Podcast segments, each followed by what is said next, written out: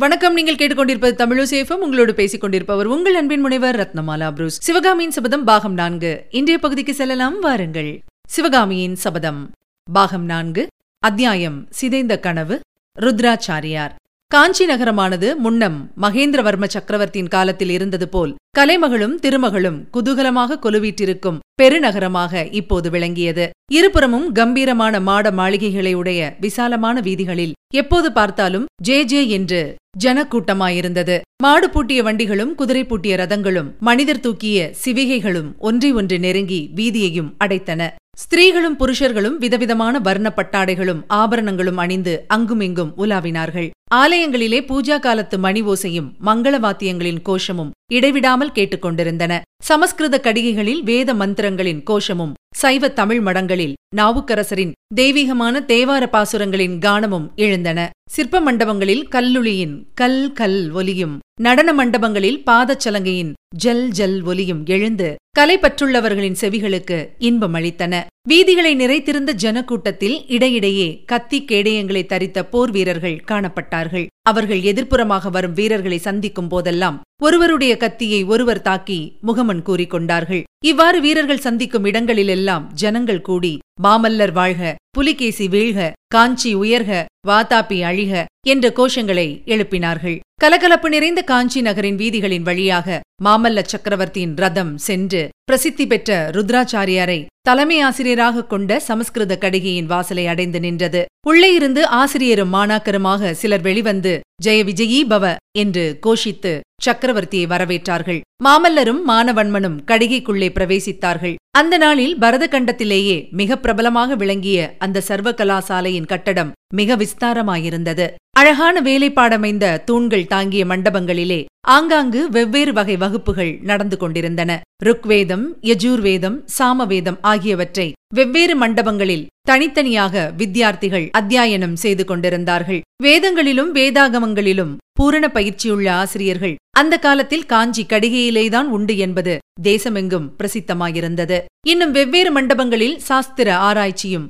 காவிய படனமும் நடந்து கொண்டிருந்தன. ஒரு மண்டபத்தில் வியாக்கரண சாஸ்திரம் படித்துக் கொண்டிருந்தார்கள். மற்றொரு மண்டபத்தில் வால்மீகி ராமாயணம் படிக்கப்பட்டது. இன்னொரு மண்டபத்தில் காளிதாசனுடைய சாகுந்தல நாடகத்தை மாணவர்கள் நாடகமாக நடித்துக் கொண்டிருந்தார்கள். இதெல்லாவற்றையும் பார்த்து கொண்டும் கேட்டுக்கொண்டும் மாமல்லரும் மானவன்மனும் மேலே சென்றார்கள். கடைசியாக அவர்கள் வந்து சேர்ந்த மண்டபம் சிறிது சந்தடி இல்லாத நிசப்தமான ஒரு மூலையில் இருந்தது. அந்த மண்டபத்தின் மத்தியில் போட்டிருந்த கட்டிலில் கிருஷ்ணா ஜினத்தின் மீது ஒரு தொண்டு கிழவர் சாய்ந்து படுத்திருந்தார். தும்பி மலர் போல் நரைத்திருந்த அவருடைய தாடி நீண்டு வளர்ந்து தொப்புள் வரையில் வந்திருந்தது. அவருடைய ஜடாமகுடம் வெள்ளை வெளையரென்று இலங்கியது. இந்த கிழவர்தான் அந்த புகழ்பெற்ற சம்ஸ்கிருத கடிகையின் தலைவர் ருத்ராச்சாரியார். அவர் படுத்திருந்த கட்டிலுக்கருகில் ஆசிரியர்கள் நாலு பேர் தரையிலே உட்கார்ந்து தைத்திரிய உபனிஷதம் பாடம் கேட்டுக்கொண்டிருந்தார்கள் மாமல்லரின் வருகையை பார்த்ததும் அவர்கள் பாடத்தை நிறுத்திவிட்டு எழுந்து சக்கரவர்த்திக்கு வணக்கம் செலுத்திவிட்டு அப்பால் சென்றார்கள்.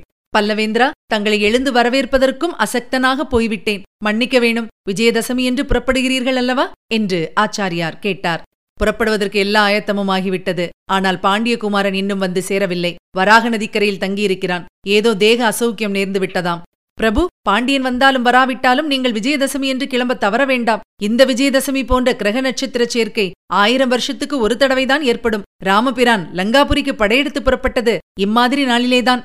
அப்படியானால் ராமபிரானைப் போலவே நானும் வெற்றியுடன் திரும்புவேன் அல்லவா? என்று மாமல்லர் கேட்டார். அவசியம் விஜய கோலாகலத்துடன் திரும்புவீர்கள். ஆனால் அதை பார்க்கும் பாக்கியம் எனக்கு கிட்டாது.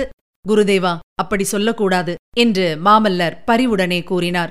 அதனால் என்ன? நான் இவ்வுலகை விட்டு மேலுலகம் போன போதிலும் இந்த காஞ்சியையும் கடிகையையும் என்னால் மறந்திருக்க முடியாது. மாமல்லரே தாங்கள் வாதாபியிலிருந்து திரும்பி வரும் நாளில் நான் தங்கள் தந்தை மகேந்திர சக்கரவர்த்தியையும் அழைத்துக் கொண்டு இந்த கடிகைக்கு மேலே வந்து நிற்பேன். நாங்கள் இருவரும் தேவலோகத்து பாரிஜாத மலர்களை தூவி தங்களை வரவேற்போம் என்று ருத்ராச்சாரியார் கூறியபோது மாமல்லரின் கண்கள் கலங்கி கண்ணீர் கசிந்தது. இனி கேட்கலாம் அடுத்த பகுதி. நாவுக்கரசர். ஏகாம்பரேஸ்வரர் கோயில் சந்நிதியில் இருந்த சைவ திருமடத்திலும் அன்று மிக்க கலகலப்பாக இருந்தது. திருநாவுக்கரசர் பெருமான் சில நாளாக அந்த மடத்தில் எழுந்தருளியிருந்தார். அப்பெரியாரின் இசைப்பாடல்களை மாணாக்கர்கள் பாடிக்கொண்டிருந்தார்கள். கண்களில் ஆனந்த கண்ணீர் பெருக நாவுக்கரசர் அப்பாடல்களை கேட்டுக் கொண்டிருந்தார் அவருக்கு அருகில் அமர்ந்திருந்த ஆயன சிற்பியின் கண்களும் கசிவுற்றிருந்தன. ஏகாம்பரேஸ்வரர் கோயிலில் உச்சிக்கால பூஜைக்குரிய மணி அடித்தது. பேரிகை முழக்கமும் கேட்டது. மாணாக்கர்கள் பதிகம் பாடுவதை நிறுத்தி உணவு கொள்வதற்காக சென்றார்கள். நாவுக்கரசரும் ஆயனரும் மட்டும் தனித்திருந்தார்கள். சிற்பியாரே பத்து வருஷத்துக்கு முன்னால் இதே இடத்தில் உம்முடைய புதல்வி அபிநயம் பிடித்தாள். அந்த காட்சியின் கண்முன்னால் இன்னமும் அப்படியே நிற்கிறது. முன்னம் அவனுடைய நாமம் கேட்டாள் என்று மாணாக்கர்கள் சற்று முன் பாடிய போது உம் புதல்வியை எண்ணிக்கொண்டேன். என்னை அறியாமல் உடனே கண்ணீர் பெருகிவிட்டது என்றார்.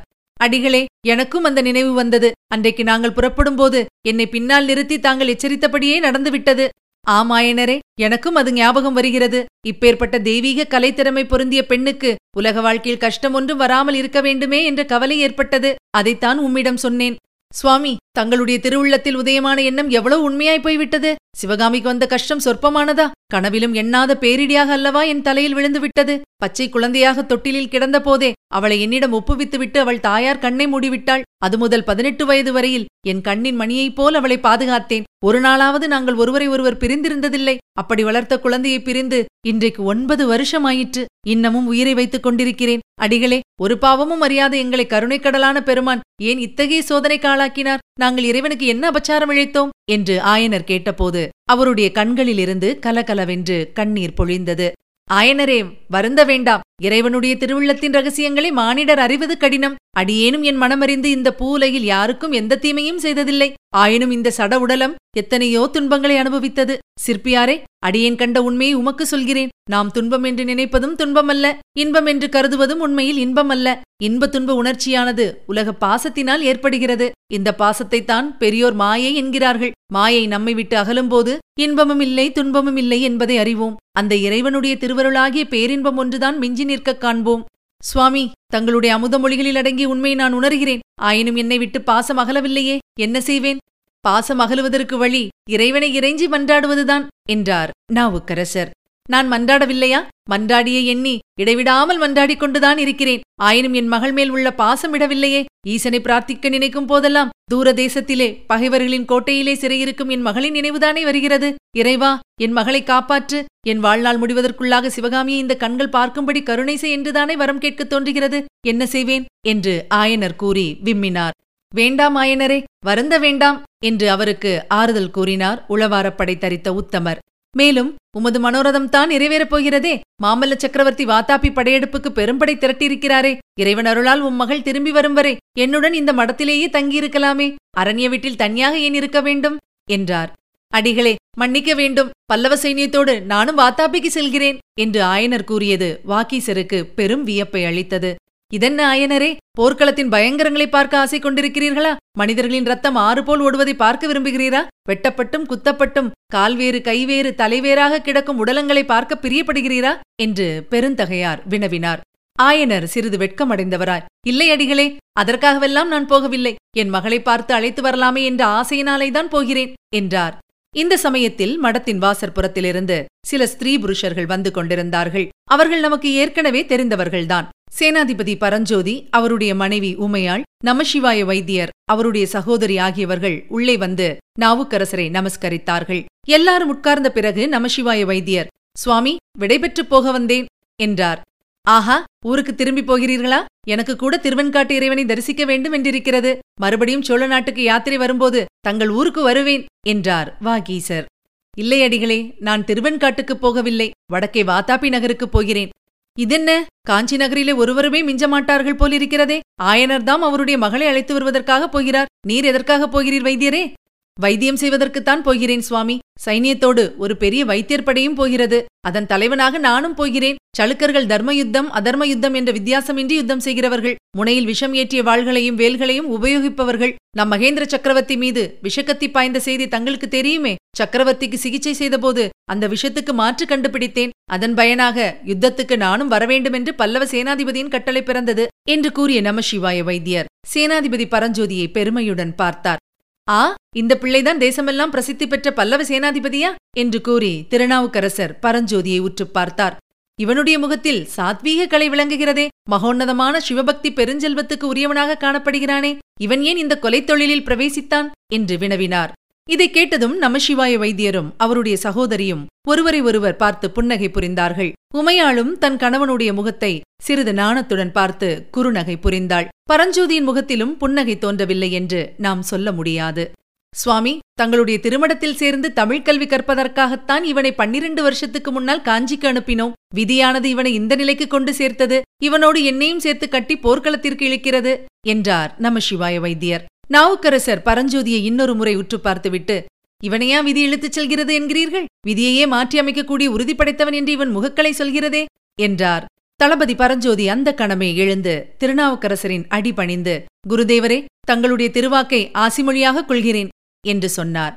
பரஞ்சோதியின் தாயார் அப்போது எழுந்து நின்று வணக்கத்துடன் சுவாமி முன்னொரு சமயம் தாங்கள் திருவெண்காட்டுக்கு வந்திருந்தபோது இவள் தங்களை நமஸ்கரித்தாள். சீக்கிரம் விவாகமாக வேண்டும் என்று கூறினீர்கள். அதன்படியே விவாகம் நடந்தது என்று சொல்லி நிறுத்தினாள். என் வாக்கு பலித்தது பற்றி மிகவும் சந்தோஷம் அம்மா என்றார் வாக்கீச பெருமான் தங்களுடைய திருவாக்கிலே எது வந்தாலும் அது பலிக்கும். கருணை கூர்ந்து இவளுக்கு புத்திரபாக்கியம் உண்டாகும்படி ஆசிர்வதிக்க வேண்டும் என்று அந்த மூதாட்டி கூறினாள். திருநாவுக்கரசர் மலர்ந்த முகத்துடன் பரஞ்சோதியையும் உமையாளையும் பார்த்தார். கதைகளிலும் காவியங்களிலும் பிரசித்தி பெறப்போகும் உத்தமமான புதல்வன் இவர்களுக்கு உதிப்பான் என்று அருள் புரிந்தார்.